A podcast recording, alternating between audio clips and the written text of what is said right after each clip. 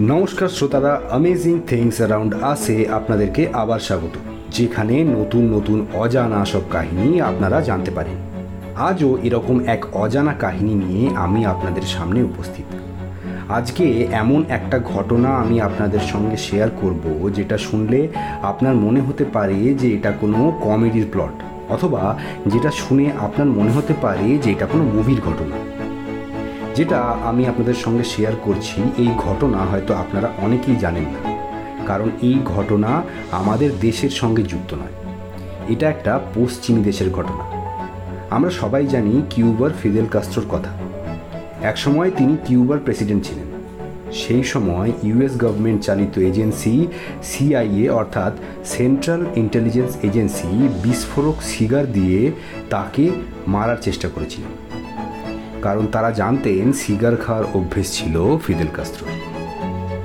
Cuba US থেকে ছিল মাত্র একশো মাইল দূরে। যখন কিউবাতে কমিউনিস্ট গভর্নমেন্ট শুরু হয়, তখন ইউএসএ মানে আমেরিকা, বুঝেছিল যে কমিউনিস্ট গভর্নমেন্ট তার দেশের রাজনীতির পক্ষে ক্ষতিকর। সেই কারণে ইউনাইটেড স্টেট চেয়েছিল যে যে করেই হোক, তখনকার কিউবার প্রেসিডেন্ট, অর্থাৎ ফিদেল কাস্ত্রোকে হত্যা করলে হয়তো ইউনাইটেড স্টেট সুরক্ষিত থাকবে। এটা জানা যায় না যে আমেরিকা কতবার ফিদেলকে হত্যা করার চেষ্টা করেছিল। কিন্তু ফিদেল কাস্ত্রোর একজন সিকিউরিটি অফিসার যিনি আন্দাজ করেছিলেন যে ছশো চৌত্রিশ বার তাকে হত্যা করার চেষ্টা করা হয়। বেশিরভাগ সেগুলির মধ্যে ছিল সাধারণ হত্যা পদ্ধতি। যেমন উনিশশো তেষট্টি সালে আমেরিকা প্ল্যান করেছিল কাস্ত্রোকে স্নাইপার দিয়ে শ্যুট করে হত্যা করতে, যখন তিনি হাওয়ানা ইউনিভার্সিটিতে গিয়েছিলেন। উনিশশো চৌষট্টি সালে যখন ফিদেল কাস্ত্রো একটি বেস বল গেম দেখতে গিয়েছিলেন, সেখানে তাকে গ্রেনেড ছুঁড়ে মারার চেষ্টাও করা হয়েছিল। দু হাজার সালে তিনি যখন নিজের বক্তব্য রাখছিলেন একটি স্টেজে সেই স্টেজের তলায় বিস্ফোরক রেখেও তাকে হত্যা করার চেষ্টা করা হয়েছিল। যখন সিআইএ দেখল এই সমস্ত সাধারণ হত্যা পদ্ধতি বিফল হচ্ছে, তখন তারা একটু অন্যরকমভাবে ভাবতে শুরু করল। এবং তারা তার পার্সোনাল লাইফকে অ্যাডভান্টেজ করা শুরু করল। প্রথমে তারা অনেক রকম প্ল্যান করছিল তাকে হত্যা করার জন্য। তারা জানতো যে ফিডেল স্মোক করতে ভালোবাসতেন, বিশেষ করে সিগার পছন্দ করতেন। তাই তারা ফিদেল কাস্ত্রোর পছন্দসই সিগারে বিস্ফোরক দিয়ে সেগুলো তার কাছে পৌঁছে দিতে লাগল।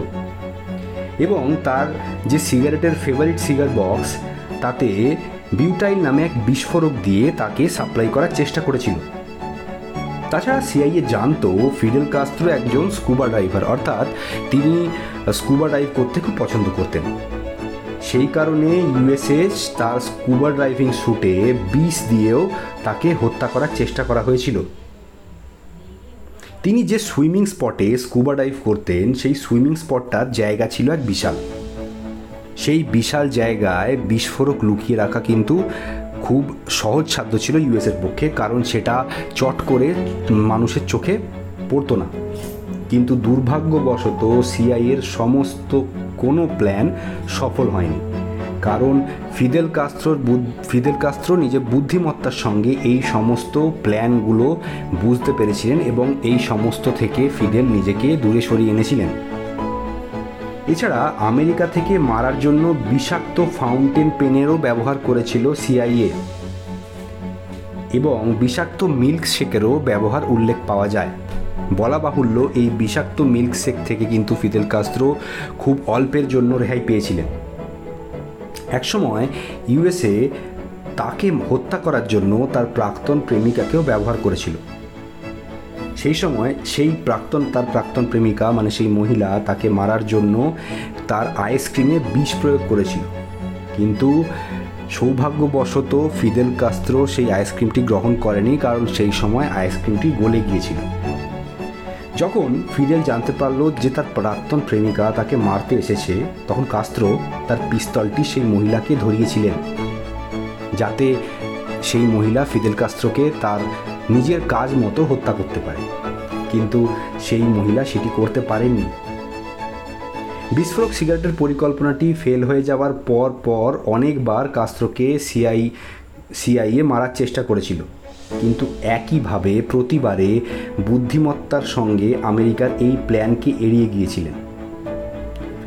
আপনারা বলতে পারেন যে হয়তো বুদ্ধিমত্তার সঙ্গে কাস্ত্র এই প্ল্যানটি এড়িয়ে গিয়েছিলেন, কিংবা বলতে পারেন যে তার সৌভাগ্য তাকে প্রাণে মরা থেকে বাঁচিয়েছিল।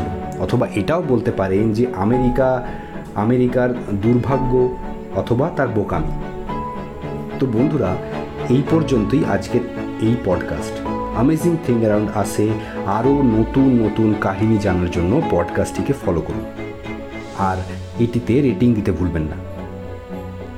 আর শেয়ার করুন নিজেদের প্রিয়জনকেও। আশা করি আপনাদের ভালো লেগেছে।